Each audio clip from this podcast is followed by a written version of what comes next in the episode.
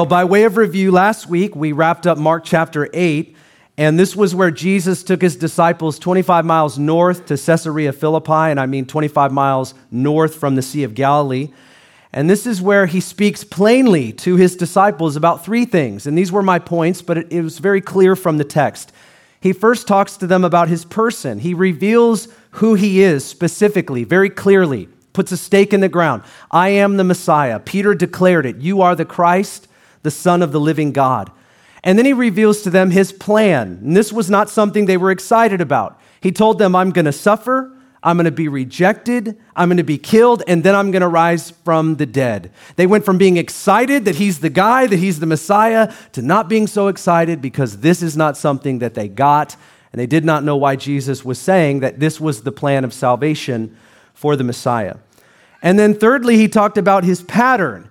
And he was essentially saying to them, if you desire to follow after me, you need to first deny yourself, pick up your cross, the instrument of death, and follow me. You need to be willing to suffer because if you want to see glory, suffering always precedes glory. And what's interesting about what we studied and what we're studying today is that this passage flows right out of the conversation that we were in last week. And we need to know that as we set ourselves to read it. And so, with that said, and with your attention very piqued, let's go ahead and read Mark chapter 9, the first 13 verses. And the Bible says, And Jesus was saying to them, Truly I say to you, there are some of those who are standing here who will not taste death until they see the kingdom of God after it has come with power. Now, just for a second, you have to remember that he's still in the same conversation that we studied last week when he said that. So that's why it's important. Some people actually take verse 1 of chapter 9 and put it into chapter 8. Chapter divisions did not come along until about 1550, and so it was all just a sea of text. So somebody had to decide where this went. Most people believe it should be in chapter 8. So I just want to mention that. Verse 2 Six days later, Jesus took with him Peter, James, and John and he brought them up on a high mountain by themselves, and he was transfigured, or he was transformed, or changed before them. His garments became radiant and exceedingly white, as no launderer on earth could whiten them. Elijah appeared to them along with Moses, and they were talking with Jesus. And Peter said to Jesus, Rabbi, it is good for us to be here. Let us make three tabernacles one for you, one for Moses, and one for Elijah. For he did not know what to answer, for they became terrified. And then a cloud formed, overshadowing them, and a voice came out of the cloud This is my beloved Son, listen to him. All at once they looked around and saw no one with them anymore except Jesus alone. As they were coming down from the mountain, he gave them orders not to relate to anyone what they had seen until the Son of Man rose from the dead. They seized upon that statement, discussing with one another what rising from the dead meant, meaning they had no clue still. They asked him, saying, Why is it that the scribes say that Elijah must come first? And he said to them, Elijah does come first and restore all things. And yet, how is it written of the Son of Man that he will suffer many things and be treated with contempt? But I say to you that Elijah has indeed come, and they did to him whatever they wished, just as it is written of him. Amen. This is the word of the Lord. Very quickly, I want to let you know that you know normally if if you're in church for any length of time, or if you're a preacher, a teacher, or Bible study leader, this is not a verse or a set of passages that anybody picks to preach from. Like if you're randomly going to just speak a message, you're not going to pick the transfiguration experience. It's not going to happen. And so, don't you love, as we go through books of the Bible, we have to deal with texts that you normally gloss over. And I want to say this to you as well. When you read this text as a devotion, I guarantee that you and I are missing things. I guarantee it. Unless you go deep into what is being said here and what it means, there's no way that you can come up with what is meant. And this is thoroughly Jewish. We have to reach back into the Old Testament quite a bit to understand the text here today. And so there's a lot of things that we need to know um, that may not be practical in its application, but it is very important if we're going to understand the other chapters that we're studying in the book of Mark. And it's important because, I, I mean, I titled this message a mountaintop experience because that's actually what you see. They go up on a mountaintop. And I'm not sure if you've ever heard this expression or this phrase before, but like when we say things like, God wants to give a mountaintop experience. And sometimes people say, God doesn't want to just give you a mountaintop experience. Has anybody heard, ever heard this phrase before, mount in church? Mountaintop? Half of you, the rest of you, like, I don't even want to raise my hand and tell you so many times. The first time I ever heard this phrase, this term, I was at a men's retreat. I was 20 years old. It was my first men's retreat at that, at that time. I didn't even know what a men's retreat was. It was kind of an odd thing to go on a men's retreat, just being from where I'm from. And so I went on this thing, and the, the preacher gets up and he starts talking about how this week is going to be dynamic and transformational. And then he backs up and he goes, But I want you guys to know God wants to meet with us every day. He doesn't want us to just have a mountaintop experience and go from one mountaintop experience to another. Now, I didn't know what this guy was talking about. I'm like, what do you mean mountaintop experience? Like, I have no Christianese in me at that point, you know? I didn't know the Christianology. I didn't understand the terminology that he was using. He's like, God wants to give you more than a mountaintop experience. I just want you guys to know, like, sometimes when we use Christianese, like, other people don't know what we're talking about. I was that guy at 20 years old. I was like, yeah, I don't want to climb a mountain. I'm not a hiker. You know, is that what I came to? Is that what a men's retreat is? What is the guy talking about? So, Anyways, this is therapeutic. I'm just getting out some of my feelings. But like many of you, you know, I've come to understand this idea of a mountaintop experience is derived from a biblical perspective. As you study the scriptures, you learn that mountaintops occupy a special place in scripture for a lot of different reasons. Sometimes people will say because you're closer to God, you're closer closer to the heavens. There's a lot of scriptures that talk about an experience with God that happened on a mountain. We often read in the Old Testament where people would worship God on the high places. Those were the places where they would go up onto a mountaintop and they would build some kind of altar. And God was angry in the Old Testament when they would build an altar to a pagan God and worship in the high places. And so you'll constantly see people tearing down the high places that were built up to worship pagan gods. But there's a ton of references to mountaintops. I'm just going to bring up a few of them. They should be on the screen. In Genesis 22, we read about Mount Moriah. This is where Abraham was going to offer Isaac as a sacrifice to God. Exodus 19, we read about Mount Sinai. This is where God gave his law to Moses to bring to the people of Israel. 1 Kings 18, this is Mount Carmel. Some of us have been there if you've ever been to Israel. This is where God demonstrated his power through Elijah before all of Israel. 1 Kings 19, this is Mount Horeb. This is where God confronted and ministered to the prophet Elijah because he was sulking in self pity. Matthew chapter 5 through 7, this is the Mount of Beatitudes. It's really uh, a plateau, Chorazin Plateau. It's, it's more of a hill. In Jerusalem, you find more hills than you do mountains, but outside of Jerusalem, you find some, some actual mountains. But that's where Jesus taught his famous sermon, of which we all know something about. John 19, we know Mount Calvary or Golgotha. This is where Jesus Christ was crucified for you and for me for the forgiveness of our sins. Acts chapter 1 and verse 9, the Mount of Olives. This is where Jesus ascended during, during his final conversation with his disciples. And then we're reading today, Mark chapter 9, verse 1 through 13. This is Mount Hermon. If you look it up today, it's Mount Tabor, or that's the way I'm saying it. And this is where Jesus was transfigured before them, transformed, changed. And what we know, I'm just referencing all of these um, places because in the Bible, you'll read valleys and mountaintops. Valleys typically reference a place of suffering or difficulty. This is in the valley. Though I walk through the valley of the shadow of death, I will fear no evil. And then mountaintops often reference this place of powerful encounters with God. And I think maybe that's the ebb and flow of spiritual life. That's probably normal. We should want mountaintop experiences. We just shouldn't think that's all God wants to do. We have valleys and we have mountaintops, and God's with us in all of them. He gives us grace for the valleys, He gives us grace and empowerment for the mountaintops. A- Amen. We want all of them. We want everything that God wants to do. But in this passage today, we read how Jesus takes three of His disciples up on the mountain where they have a mountaintop experience that is unforgettable. It's a historical event. And I want to talk to you about three different aspects of this. And the first is we'll just talk about the mountaintop transfiguration of Jesus. We'll zero in on the transfiguration and what actually happened. How did the disciples see this, how can we see this as we read it here in Mark chapter 9, verse 1? Here's what it says real quickly Jesus was saying to them, Truly I say to you, there are some of those who are standing here who will not taste death until they see the kingdom of God after it has come with power. Six days later, Jesus took with him Peter, James, and John, brought them up on a high mountain by themselves. He was transfigured before them. His garments became radiant, exceedingly white, as no launderer on earth can whiten them. Elijah appeared to them along with Moses, and they were talking with Jesus. Let me give you a couple quick points before we go into the things here.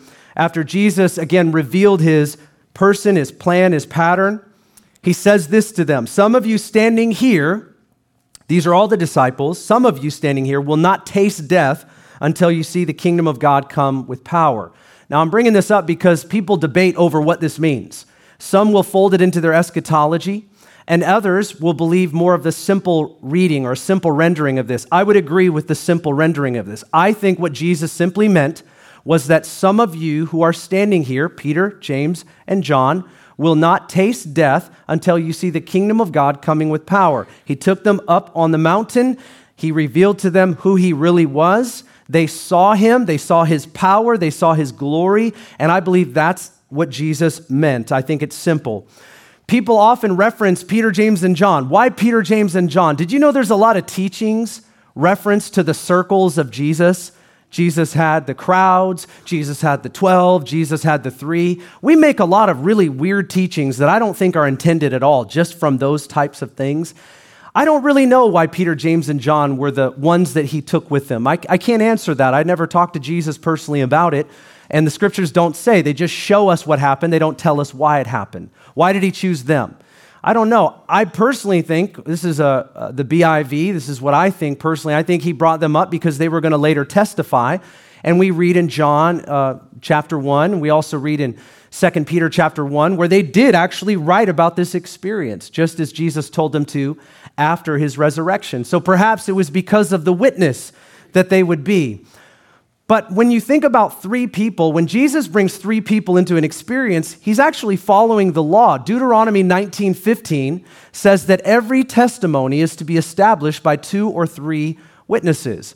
And so when John wrote about the glory that he saw on the mountain, or when Peter wrote about what they saw as eyewitnesses in this account, they could, be, they could establish this by two or three witnesses. It wasn't just one person, but several of them saw it. And so I think part of it too is just that. And the interpretation that I've come to on this is simple. I think it's Jesus' MO. He reveals to them in part while he was here in his first coming, and he's going to manifest that in fullness with his second coming. That's, that's how he works constantly. We see that throughout the book of, of Mark. But there's another piece of information you got to get. And this one might be new to you. But this entire experience, when Jesus takes them up on the mountain and he reveals to them his glory, friends, this was not a literal encounter, this was a vision. Everybody say vision.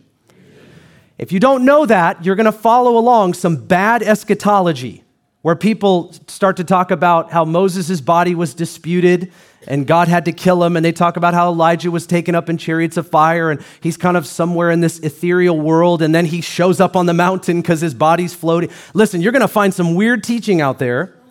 But this is a vision. Do you know why? Because the Bible actually tells us. This same account is in Matthew, Luke, and Mark. And it gives us some other details that we need to know when we read this. In Luke chapter 9, it tells us that when they get up on the mountain, they basically fall asleep. It says that the disciples are sleepy. So if you, if you can picture them on the ground kind of fading, which they've done before and they do again, and as they sort of awake out of this sleep that they're in, they see this glorious thing before them. And the other part, where we know this is a vision, is Matthew 17 9. When they're coming down the mountain, Jesus tells them, Do not tell anybody about the vision that you saw. The word vision is horama. This is a word that only is used for a spiritual vision. You say, well, how do you know that? Well, Acts 9, 10, 11, 12, 16, and 18 tell us. Every time this Greek word is used, it is a reference to a supernatural vision. Like when Peter had a vision in Acts chapter, uh, chapter 10, when Cornelius had a vision in Acts chapter 10. In Acts 16, Paul has a vision of a, mas- a man from Macedonia who says, Come over here. It's a vision. Same word is used when Jesus says, Don't tell anyone about this vision that you saw. This was not literal, this was a vision. It's very important to know that Moses literally physically did not show up in the way that sometimes people teach. Neither did Elijah. It was a vision of Jesus' glory and these two people coming. Was it real? It was very real. In the spiritual realm, the supernatural realm, there are things that happen that you and I cannot explain. But that is exactly what took place. And we know that. And sometimes we get into trouble and we have bad theology because we don't read all of the accounts. So I highly encourage you to, uh, to do that when you get home. Amen. Okay, I know you, some of you are not so convinced, so you're going to go home and take a look. Knowing this, let me share with you a couple things that happened here on the mountain. The first, the glory of Jesus was revealed. Look at verse 2. It says, Jesus was transfigured. This original word relates to what the, the term that we might use, metamorphosis. It's where we see the caterpillar turn into a butterfly. It's the same type of concept. There's a change that happens on the outside, but it's coming from what is already true on the inside. So, what happens here is for a brief moment, the disciples saw who and what Jesus really was. But I want to say to you that the real transfiguration did not happen on the mountain, it happened in the manger. Jesus had been restraining his glory, and they got to peer into who he actually was. So it looks that Jesus transfigured, but in reality, he revealed, This is what I really am. Dun dun dun dun. This is who Jesus really is. And they saw it. They had been walking with a human being who they knew something was special, and now they knew that he was the Messiah, but he, for the first time, reveals, This is who I really am. And Jesus had to live 33 years restraining the glory with which he truly has. Didn't, he didn't change into something that like he never was. He just revealed what he always was. Amen. The real transfiguration was at the incarnation. Matthew's gospel tells us that the description that Jesus' face was shining like the sun. I just think that's really cool. John tells us in Revelation chapter 1 and verse 16 that when he saw the glorified Christ, that his face was shining like the sun. Friends, I want to tell you, this is not a fictional story. You're going to see Jesus' face shine like the sun. I mean, I know we're reading this today, but you know, don't yawn right now. You're going to see Jesus and you're like, oh, it was real. Yeah, yeah, it was real. Pastor Ben told you this is real. His face was shining like the sun. Moses experienced this in Exodus chapter 34 that when he came into the presence of God, the Shekinah, the glory of God, it says that his face started to shine. There's something about being in the glory of the presence of God that you'll just never stay the same. You just cannot stay the same. His garments became radiant, exceedingly white. No launderer can whiten them. What a funny little detail. It's like no person could bleach them to look like this. I just think that's kind of funny and people have a lot of studies on that. It, it, just means it's not natural, people. That's all it means. There's no need to do a Greek word study here. It just means that nobody could do this naturally, that this was supernatural. In the Bible, light is used to describe the glory of God. In the Old Testament, we call it the Shekinah, the glory. And we're talking about his essence. We're not defining God's glory by light, but we're saying light emanates from God. The Bible says it at least two times in the New Testament God is light. In him there is no darkness, there's no variation of shadow. Light emanates from him. When people see his glory, one of the ways they describe it is light. It's an incomprehensible, it's a light that you cannot contain or you cannot fully receive. It. People can't fully uh, grasp or see or, or capture what God is. No, nobody really could see his fullness. He's always had to sort of, uh, in a sense, veil himself. But this is what emanates from God. One of the things, though, that's important to see how Jesus revealed his glory in Psalm 104 and verse 1, look what it says O Lord my God, you are very great. You are clothed with splendor and majesty, covering yourself with light as with a garment. This is always talking about Yahweh. Why am I bringing that up? Because every time Jesus says or shows something like this that you can see referenced in the Old Testament, there is no way you can walk away from this and not believe that Jesus Christ is God. Jesus Christ is God the Son. That is a fact. You just wouldn't, if you were a Jewish person, you wouldn't walk away thinking anything else. These references are too clear and they're too close. The second thing that happens here on the mountain is Elijah and Moses appeared. Now, I already told you that it was a vision, but they saw him like it was, they saw them like it was real. We know that Moses represents the law. We know Elijah was the preeminent prophet throughout the Bible, and this is important because Matthew 5:17 tells us that Jesus came to fulfill the law and the prophets. And now he's sitting here talking with them. What are they talking about, though? Well, Luke tells us in verse 31 of chapter 9, they were discussing Jesus' departure. Uh, that word literally means exodus, Jesus' departure as he heads towards Jerusalem. The prophets and the law all point to the Messiah coming, that he would give his life. They didn't fully understand. They longed to look into what that meant. And here are Elijah and Moses and this is a powerful picture of the culmination of the Old Covenant and a revelation of Jesus at the same time. The third thing we see is a cloud of God's presence overshadows them. In verse 7, it says, Suddenly a cloud formed. And this was no ordinary cloud. This was not like a cloud that we see, and clouds are beautiful. Amen. We see them sometimes in the Northwest. we see other kinds of clouds that we want to rain, rain, go away. we like the white clouds, but we see these clouds are not a normal type of weather pattern of any kind. These are the manifestation of God's glory. So we see light, and we also see in the Old Testament the cloud of God's glory. In Exodus 16, we read about a cloud by day. The Israelites followed God's glory as, as a cloud. In Exodus 40, there was a cloud that would cover the tent of meeting when Moses went in. And all Israel saw this. This was something they, they saw. Can you imagine being a child growing up, seeing the cloud of God's glory over the tent of meeting? I mean, if you're like 10 or 11 years old, I bet you people would just stand in reverence, watching God's glory just overshadow the temple. It'd be an amazing thing. In Acts chapter 1 and verse 9, you might not know this one or remember it, but there was a cloud that took Jesus or enveloped him as he ascended into the heavens. It was a cloud. Matthew 26 says that Jesus is going to return on clouds of glory with his holy angels. Do you guys see all these references to clouds? It's not talking about these cool clouds in the sky that we think of, it's the glory of God. This revelation of God's glory. If you're Jewish, you would have known that. When they saw the cloud envelop Jesus, they all would have understood what it meant. This is no small thing. It was confirmation, it was a revelation, it was like participating in ancient stories. The disciples were overwhelmed. And the last thing they saw here was a voice from heaven spoke out of the cloud as it enveloped him. And the voice said, This is my beloved Son. Listen to him. Now, this is significant for a couple reasons. Number one, it was a correction to Peter.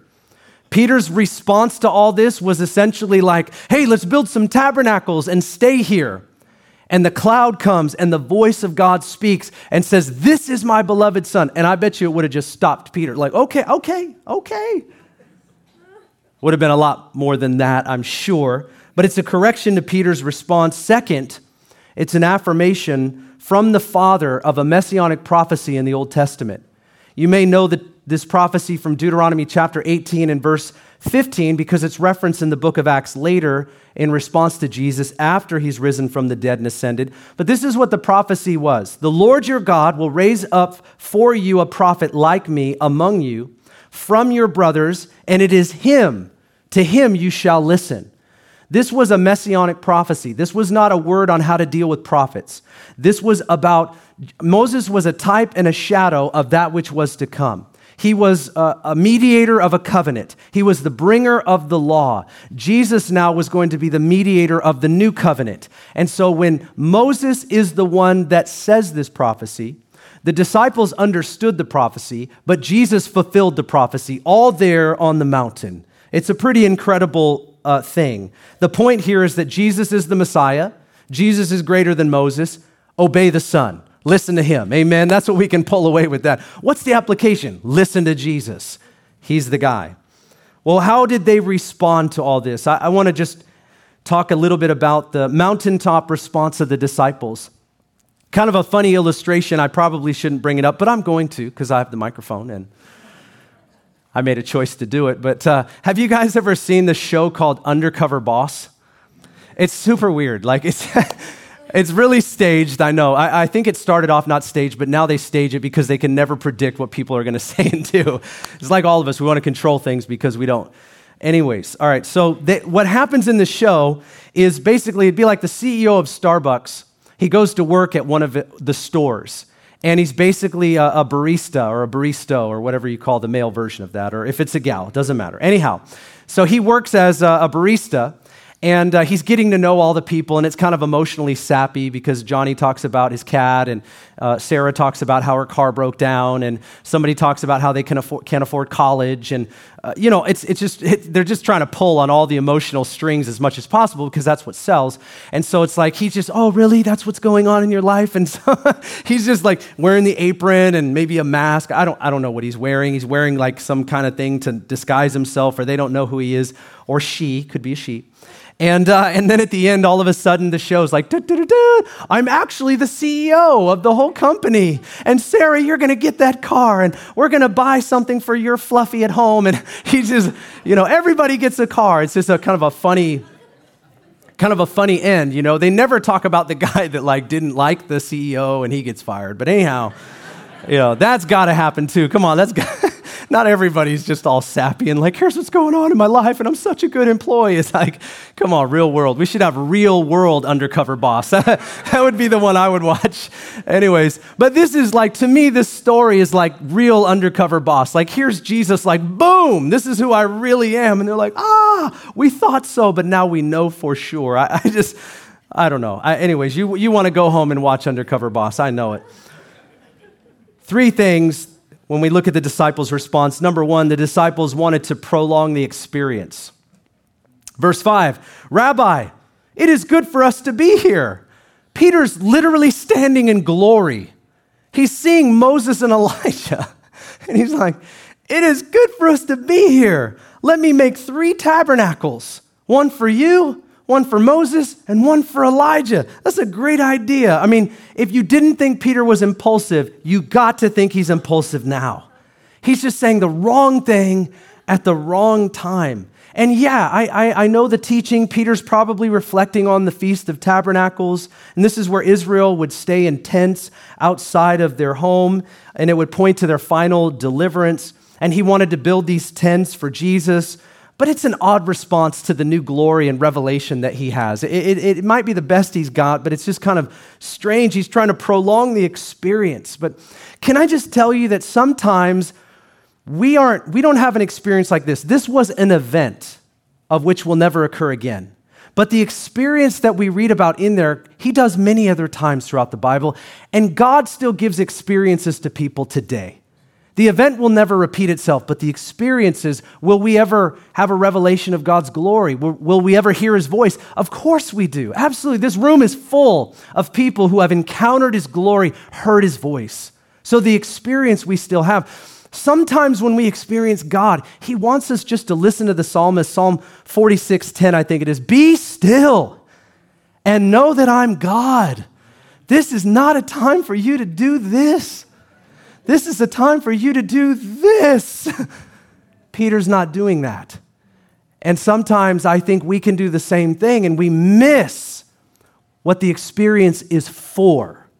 And you don't want to miss what the experience is for. This is an incredible, historical, powerful moment. I know it's hard for us sometimes to look back and see it that way, but it is. And they're standing in the middle of it. We just want to set up shop. Let's build some houses. And I think we need to see it for what it is. They're prolonging the experience. You can't. You need to glean from the experience what God has and really humble yourself. The second thing is the disciples were afraid by what they experienced.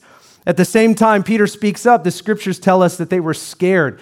It specifically says they were afraid and did not know how to answer. But then Peter does, anyways. They were afraid and they did not know how to answer, but Peter, out of that, he just, blah. And I just want to tell you, like, sometimes the Lord wants to come in powerful ways in, in our life. Again, I'm, I'm not trying to diminish the historical reality of this story, but just to sort of jump out of that for a minute and talk about us, we've got to learn that the fear of God is something that He wants to give to our lives. There are times where God doesn't want us to be scared of Him, like we run in fear and in fright. But the Bible talks a lot about the fear of God, where we stand in a reverence and an awe of an actual, real, holy God. And we need that to be restored back to our lives. And sometimes we experience Him in a powerful way, and we be still and we know that He is God, and we ask for the fear of the Lord to come back to our hearts, where we live with an awareness a living awareness of a mighty and a righteous and a holy God who sees everything that we do and knows everything that we are. And that we stand in that and we be still and we know that He is God and we absorb into our heart and our spirit all that He is. You are great and you are mighty and you are holy and you are righteous. And I stand before you in your presence.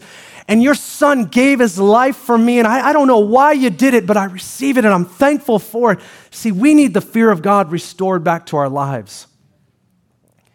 Sometimes people are trying to get rid of their sin in their life. I'll tell you what, if you have the fear of God restored to your life, it's really not that hard anymore. Because you walk and you live with this reality, this awareness that God is with you. I sometimes describe the fear of God in this way, and it's a very bad illustration, but it's the best I can come up with, all right? So I kind of want to say I'm sorry, but I'd be saying I'm sorry for what I am, and I'd, I don't want to do that. When I preach or when I share, or maybe when you're having a guest over at your house, this would be relatable to all of us, and you're sitting with a, a friend, and, and if you're married, and if you're not married, you can understand this, but if you're married, you're sitting there with your spouse and you're having a conversation with someone and you're relating a story, maybe passionately, maybe a few of you, you're like passion, you're really getting into this story, and the story's getting a little bit better than it was. You know what I'm saying? and your spouse, it piques their interest and they start to wonder, was I there? Because I'm not really sure if I was there. Because the story's better coming out of your mouth than it was if you were a participant. And the longer you go, the more they look over at you and go, I think you might be flubbing the story a little bit, you know? And, and if you have a very honest spouse who doesn't hold back, they'll say right there in front of your guests, that's not how it happened. I've been in church before where some pastor's telling a story and their spouse can't help themselves. They're on like the front row. That's not how it happened. I kind of duck and start to pray for their marriage. You know, I mean, I just don't know what to do. But sometimes I think about, like, when I'm up here and I'm sharing, and, and my, my wife and my kids are here, my wife knows me better than anybody. She's She's not just my wife, she's my best friend. She knows everything, she knows every story. And I'll tell you, if I live in the awareness of truth, because I walk 24 hours. I mean, I, I, make a joke. I always say marriage is like surveillance, you know, 24 hour surveillance. not, not in a burdensome way, but it's like you have accountability. Because you think you're spiritual and you think you're awesome and you think you're amazing. Then you get married and you realize you're not. You just were single. Right? And so, and it's a blessing. I'm not trying to take that away. Don't, don't misunderstand because my jokes aren't right. But, my, my, but when I speak, I'm aware my wife is aware because she was also there. To live in the fear of God is not to be scared of God, but it's to live in this reverential awe where He is always present and He is always there. And you think about your steps, you think about your thoughts, you think about what pleases Him. You want to please God. And it's kind of like when I think about what I'm saying, is like every now and again I'll, I'll reference a date and then I look over at my wife. I'm like, is that about right? And she goes, close enough, you know. It's not a perfect illustration, but it helps me to understand what it's like to have a living awareness of somebody that is with you all the time. The disciples were afraid in this encounter, and I, just am thinking about how we need to be restored back to the fear of the Lord. And sometimes experiences do that. We don't just want an experience so that we feel goosebumps, right? Like, I feel goosebumps. That's awesome. I want it to go beyond goosebumps, and I want to encounter the living God in a way where the fear of the Lord is restored back to my life. And I live holy, not because I'm trying and I'm striving in my own strength, but because I'm aware of Him and I'm asking of Him and I'm receiving from Him. See, when you're aware of God's presence more in your life, it's not that you're scared. You also know that what He asks you to do, He's the one that gives you the strength to do. So, the more aware of Him that we are, the more we're asking for Him to help us as we live life as well. And the third part is the disciples had questions about their previously held beliefs. Look at chapter 9 and verse 10. As they were coming down from the mountain, he gave them orders not to relate to anyone what they had seen until the Son of Man rose from the dead. And, and they seized upon this statement, discussing with one another, What does rising from the dead mean? And they asked him, now this is important, this is based on Malachi 4, chapter 4, and verse 5. They asked him about something theological that they had been taught for their whole life. And they said, Why is it that the scribes say Elijah must come first? And he said to them, Elijah does come first, and he will restore all things. And yet, how is it written, the Son of Man, that he will suffer many things? He's kind of throwing something back at them to say, well, then I'm going to joggle your mind a little bit. But I say to you, Elijah has indeed come, and they did to him whatever they wished, just as it is written of him. He said, Don't tell anybody about this until after I've risen from the dead. They obeyed that. But I want to tell you, you can obey Jesus and still have a lot of questions. They had questions.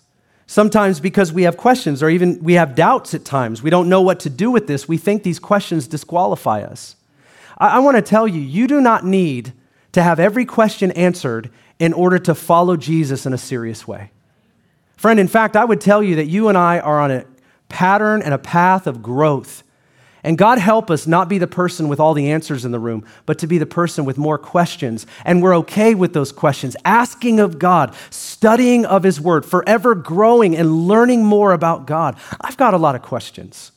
When I was a lot younger than I am now, I had a lot more answers. How foolish I was.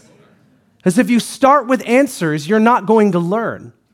Like, my goal is not to be the smartest person in the room. My goal is to be the person that's the hungriest. That's my goal. I want to be hungry. I want to learn. I want to grow. As we walk with Jesus and we, we grow, we never stop, you know. And I just want to encourage you today if you have a lot of questions and you read this book and you're like, Ben, I don't understand a lot of it, join the club. Just don't use that as an excuse to not study this book. That's not okay. If we say, I don't understand it, Ben, Pastor Ben, I can never understand it, friend, don't do that to yourself. I watch my kids, one, of my kids, unnamed kids, one of them, it's not you. I only have one of them here today. I can talk about the rest of them. It's not gossip, it's just truth. I get better in the next service, guys. All right. But uh, I think, at least that's what's in my head. But um, I watch him like play this video game. I can't even play one sitting. He plays this game, he figures all this thing out, and they do these math things. I'm like, I, you know what it, you know what it is? It, they just took the time to learn how to do it. Some of you guys are good at stuff that like you don't want anybody else to know. You don't want nobody in the room to know you're really good at something. And you know how you got really good at it? It wasn't because you woke up, it was because you devoted time and attention to learning how to do something. And you gained a skill. Studying the Word of God, learning about God, it starts with humility, but we put some effort towards it. And if we don't do that, we can't use the excuse, well, I never understand it when I, when I read it. Friend, we can. You know, we can. My point is, you can have questions. But there also is a place where God gives us answers as we learn and as we grow. But you're always going to have both. You're going to have questions, you're going to have answers. They had a question about Malachi 4 5, the promise of Elijah returning. They were like, What about that? Jesus, we just saw Elijah. We just saw Elijah. And we have been told as uh, young Jewish boys growing up in our community that Elijah was going to return as the messenger to usher in the messianic age. Now we know you're the Messiah. We just saw Elijah. Can you help us understand why the scribes are teaching something that clearly is wrong? And Jesus essentially tells them, yes, they are wrong. Elijah did come. The spirit of Elijah was in John the Baptist. That's why he said they did to him whatever they wished. They killed him. Herod killed him, is what happened to John the Baptist. And in a Jewish community, if you've ever done a Seder, you, you may not be, as a messianic Seder, we don't always do this, but in Judaism and different kinds of Seders, they will set out a place for Elijah. They'll set out a, a, a, place, sometimes they'll set out a chair. And in some traditions, not only will they set a place for Elijah, but at the end of the Seder, they'll open the seat and they'll go open the door and they all sit down because they believe that Elijah's still going to come. And that's why they were confused, is because they have practices and traditions that teach them about things that are yet to come when it already has happened. Here's my point when you encounter God, when we experience God, listen to what happens. Sometimes the things that you think you know, now all of a sudden you have questions about. Why? Because he's incomprehensible. He's otherly. He's greater than. His thoughts are not our thoughts. His ways are not our ways. Look at church history. There were times where people thought they knew all this stuff, and then God encountered someone. And we had the Reformation age. God encountered people in Topeka, Kansas, and Azusa Street. And all of a sudden, we have the gifts of the Spirit and the power of the Holy Spirit restored and released back upon the church. The Bible was always the same. What happened? God caused an experience to come about, and his people woke up to the reality of what is in this book that Jesus is still doing what he's always done. And there are things that we right now are not alive to when it comes to the scriptures, and God will encounter us at times. He'll illuminate the scriptures. The Holy Spirit will speak to us, He'll guide us into all truth, and we wake up to what has always been true. Friends, don't you want to wake up to what has always been true? No, the first thing we have to do is not sit there and act like we know everything. And if in our spiritual life what happens is we get more of a know it all, I'm telling you something is wrong. We were talking yesterday, a couple of our staff members, and people were, uh, one of our unnamed staff members said, I'm becoming more of a Pharisee as I get older. And I, and I was like, I feel like I'm becoming less of a Pharisee as I get older, which means I already was one.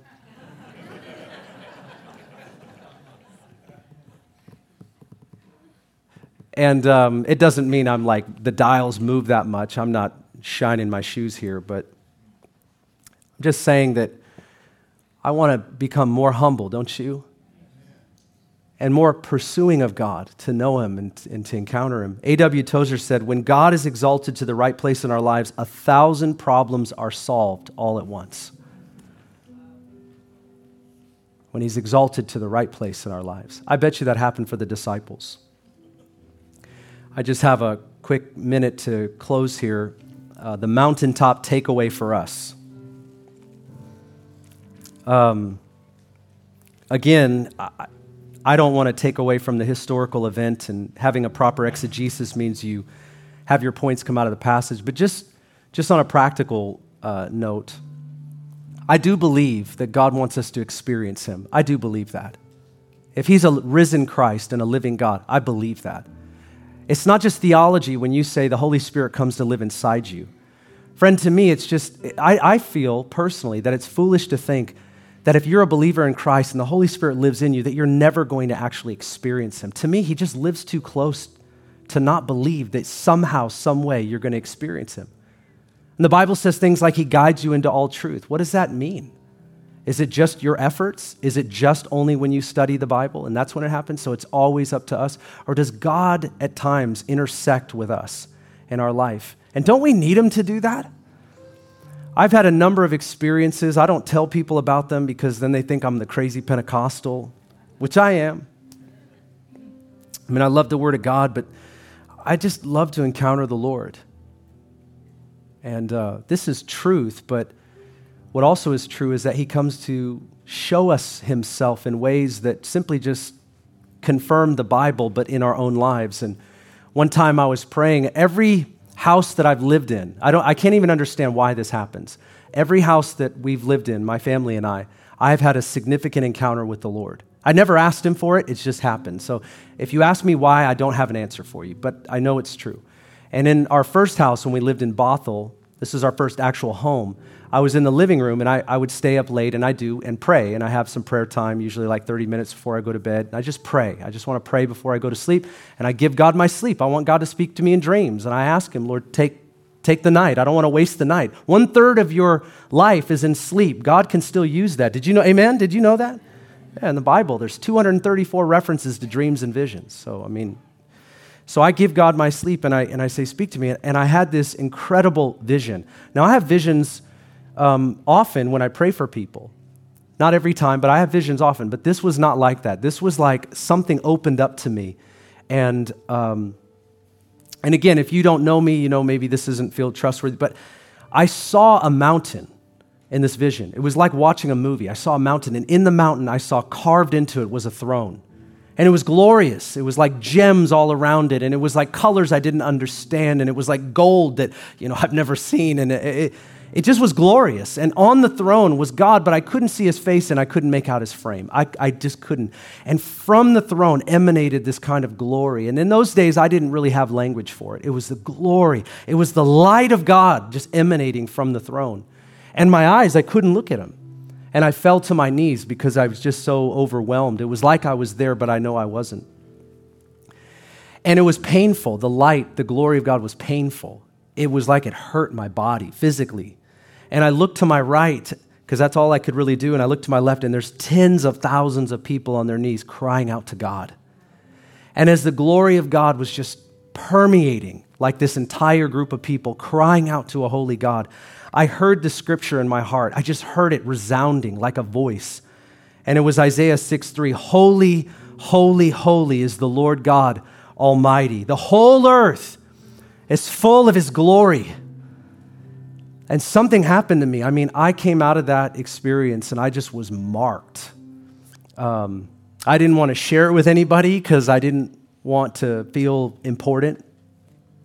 I didn't know why God showed me that other than to say I was marked. I felt like I trembled for like the next week or two. It was just an incredible thing, you know. And um, it changed me. And it's what really has propelled me to be a person in prayer. Like, I don't think that I'm this automatic intercessor. I want to tell you something. What has drawn me to the prayer room since I was 20 years old is this revelation of God's glory. And I know as we cry out to God, a real God, that He releases these things into the world that we cannot do. The powerful God, the mighty God. So when I go into the prayer room, friends, I'm looking for the mighty God, the holy God, the righteous God to answer the requests of his people. I'm not believing for less than that. I'm not just a happy, clappy Christian. I, I believe that God has a, an answer. He's the sovereign over all the earth, isn't he? He's the sovereign over all the earth. He said, Pray that my kingdom to come and my will to be done on earth as it is in heaven. It's what's drawn me to the secret place in prayer, and it's what's drawn me into the prayer room. Maybe you need an encounter with the living God to draw you into places that will dust off your spiritual life. And if you could be honest, maybe these are the things that we avoid. We avoid places of prayer. We avoid gathering with God's people. I mean, we're here today, but we know that there's just something that sometimes we're avoiding the more in God. Well, I'll tell you what, if you encounter God, you don't want to avoid the more of God. You want to get into it instead of get out of it. It marks you. God wants to encounter us, He wants to encounters people in fresh ways. And that's, that's really what I want to pray for. And I don't know what that means. I, I, we don't dictate to God what it is, but we ask for Him to encounter us in a way where we experience His goodness, His truth, His life, and all that He wants to do, so that we would be the people that bring Him glory in His own eyes. That's what we desire today. Would, would you stand? I, I, I want to close at this point. I want to say to you today that um, I don't know if you saw this in verse 8, but uh, I was reading it yesterday and it just struck, it struck me. It was totally out of context, I admit it. But it says, after the cloud and after the voice and all that they experienced, it says, and suddenly looking around, the disciples no longer saw anyone but Jesus only. I don't know why it just like stuck out to me, but Jesus only. If you go to Mount uh, Tabor, is what you call it today, Mount, Mount Hermon. There's a shrine on the top of the mountain at some peak. There's a shrine there, one for Moses, one for Elijah, and one for Jesus. And I think they totally missed the point. They totally missed the point. Let's set up three tabernacles to de- like they're equal or something. But after that experience, it was just Jesus only. That was it, Jesus only. Just Jesus. I think we ought to have a sign up there that says, but Jesus only. That's if we ever go to Mount Mount Hermon. That would be an amazing thing. Tim Keller wrote this When Moses encountered God's glory, he reflected the glory of God as the moon reflects the sun. But Jesus produces the unsurpassable glory of God. It emanates from him. Jesus did not point to the glory of God as Elijah, Moses, and every other prophet had done. Jesus is the glory of God in human form. But Jesus only. Amen. What do we need today? Jesus only. Jesus only. Jesus only is everything. Let's pray that God would encounter us in whatever way He chooses. Would you join me? Father, we thank you in the name of Jesus. We come to you. We ask you, Lord, that we would receive from you what you desire for us. Dust off our spiritual lives, Lord. Awaken us to your truth and your reality. I pray that we would experience you, living God, risen Christ, in our midst here today. Lay your hands on us. When we say with the song that we sing sometimes, come alive in the name of Jesus. Well, I bet the disciples came alive that day. A mountaintop experience for sure. I pray today, Lord, that we wouldn't need just something like that per se, but whatever you give, whatever you desire, Lord, we pray that we would come alive in the name of Jesus. To all that you are and all that you are doing, we ask you right now, come. Father, visit our lives. Bring revival as you do. Revive us, O oh God, we pray. Thank you, Lord.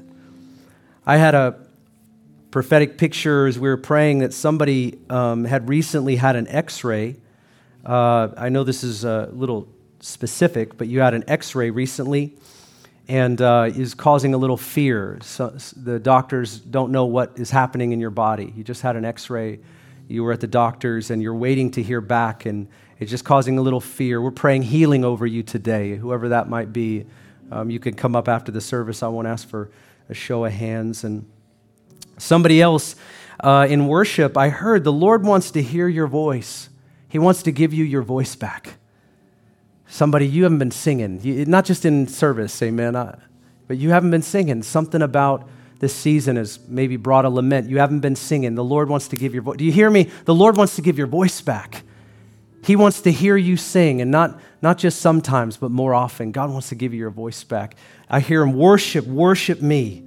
He wants to give that back to you. And then somebody else, I know this is a little sensitive. Um, but you desire the Lord, but your heart is full of other things. Too many hobbies. That's the word that I had. You have too many hobbies in your life, and you need to lay some things down. You want more of God. You hear that in your heart. You hear it. But I hear the Lord saying to you that you, you need to lay down some hobbies. But as you do that and you heed the call of God, you're going to pick up the more that you truly desire. It's an exchange. You can't have it all. You got to lay some things down to have the more. And if you're willing to do that, I'm saying this to you, watch what God will do. Amen. Father, thank you for your people. God, we gather around you and your word today. Holy Spirit, we pray you would breathe upon us whatever is true of what I just said. I pray, let it stick in our hearts, Lord. We respond to you. We receive healing. Thank you, Lord. We receive repentance, if that's what we need today. Uh, we also receive that word worship, worship, worship, Jesus only. We thank you in Jesus' mighty name. And everyone said, Amen. Amen. Thanks for listening. If you'd like more information about Ignite Global Ministries, please go to our website, igniteglobalministries.org. While there, check out our Immersion Discipleship School and the books Pastor Ben has written.